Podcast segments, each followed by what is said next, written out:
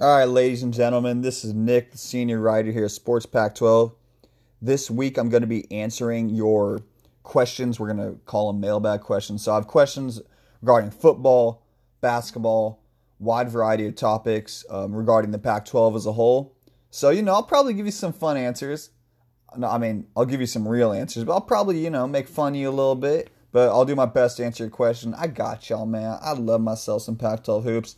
As always, seriously, thank you for sending in the questions. It's a lot of fun to answer and learn your concerns and questions from different parts of the Pac 12, from the far corner to the Palouse, out to Salt Lake City, down south to Arizona, Oregon and Cali in between. Seriously, it's just great to hear from the Pac 12 as a whole.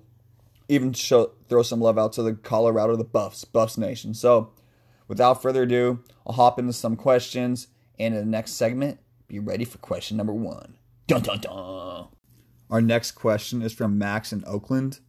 And the question reads Is this going to be Cal's year with all the recruits Wilcox is bringing in? And then a little commentary Chase Garbers is as good as anyone when healthy. So, first off, I do agree Chase Garbers is as good as anyone when he's healthy this year, not last year, but this year for sure. And then the actual question again is this going to be Cal's year with all the recruits Wilcox is bringing in? So, yes and no with that. I think the Pac 12 North is up for the taking with essentially every single school making major changes. And that's why I think it could be Cal's year. That combined with the fact that they're returning a lot of players from eight and eight and five team on both sides of the ball. They do have some key pieces, but they return a lot of freaking players from last year's team. So that that's more the reason I think it could be Cal's year. As far as their recruiting class go, they've the eighth ranked class in the Pac-12 and the 39th ranked national class. So the recruits really isn't that good and won't be the reason, or I wouldn't expect that to be the reason why um, Cal would be solid. So, first and foremost, as uh, with your commentary, we'll start from there. Chase Garbers is as good as anyone when he's healthy. I completely agree with that. I think he gets a bad rap. You know, people look at stats and that sort of thing. Bottom line is, he was 7 and 0 as a starter last year. And people want to call him a game manager or whatever like he can't do more. He's not that good. Look at his stats. He was 7 and 0. Like why don't people get that? Let's let's get caught up in arm strength and size and how big someone is. Dude, he was 7 and freaking 0. He won every game he started in the Pac-12. Like yeah, he's back. He's good. And he should be on point this year. They have a new offensive coordinator in Bill Musgrave He's been an OC for five different teams in the NFL. So it'll be interesting to see how his offensive system translates over to Garber, or to Garbers, excuse me.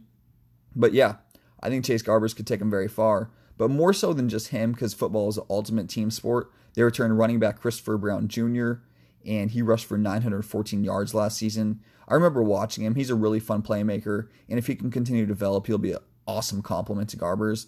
But maybe even more important than all that, probably not Garbers, but maybe they return five starting offensive linemen. So you now have a returning undefeated quarterback, a very, very solid dual threat weapon at the running back position, and then five returning offensive linemen. This offense could be very good this year.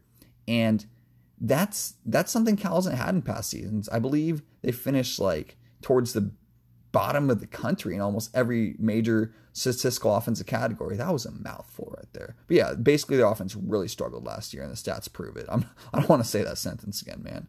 So the one knock you can have on them offensively is they'll need to find playmakers at the wideout position. But again, they return almost every single wideout they had last year. They're missing one guy, but he wasn't like a superstar. I'm blanking on his name, but essentially they return pretty much every wideout in almost every single every single every single thing on the offensive side of the ball. So on offense, they should be good to go and solid. On the defensive side of the ball now, Justin Wilcox's defense are always good.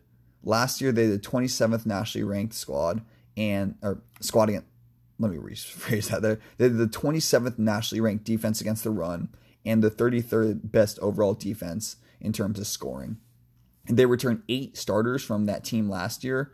But with that being said, they do have a lot of returning players, but they have some very important key pieces that they need to kind of figure out quickly, very quickly. And first and foremost, they lost linebacker Evan Weaver, arguably the best defensive player in the Pac 12. I believe he's an All American, but don't quote me on that. He seriously had like 500 million, 6,722 tackles last year. Dude tackled everything and everybody in his way.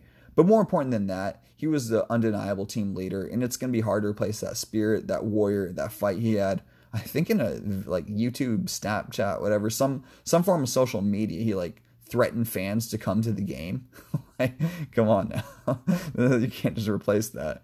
And on top of that, though, one thing that a lot of people may not know is they lost both their starting safeties from last year. Safeties are one of the most overlooked positions on defense, in my opinion. They're the quarterback of the D, and I think that this could actually be a bigger factor than either, or er, than either, than Weaver. But the maybe the combination of all three. But since Justin Wilcox has consistently had good defenses, I think he finds a way to make it work. They, and yeah, I just think he finds a way to make it work. I, I believe in Wilcox on the defense side of the ball. And with the returning weapons on offense, Cal could be very formidable. So to summarize here, do I think they're recruits are the reason Cal's good? Heck no, man. Not even a freaking chance.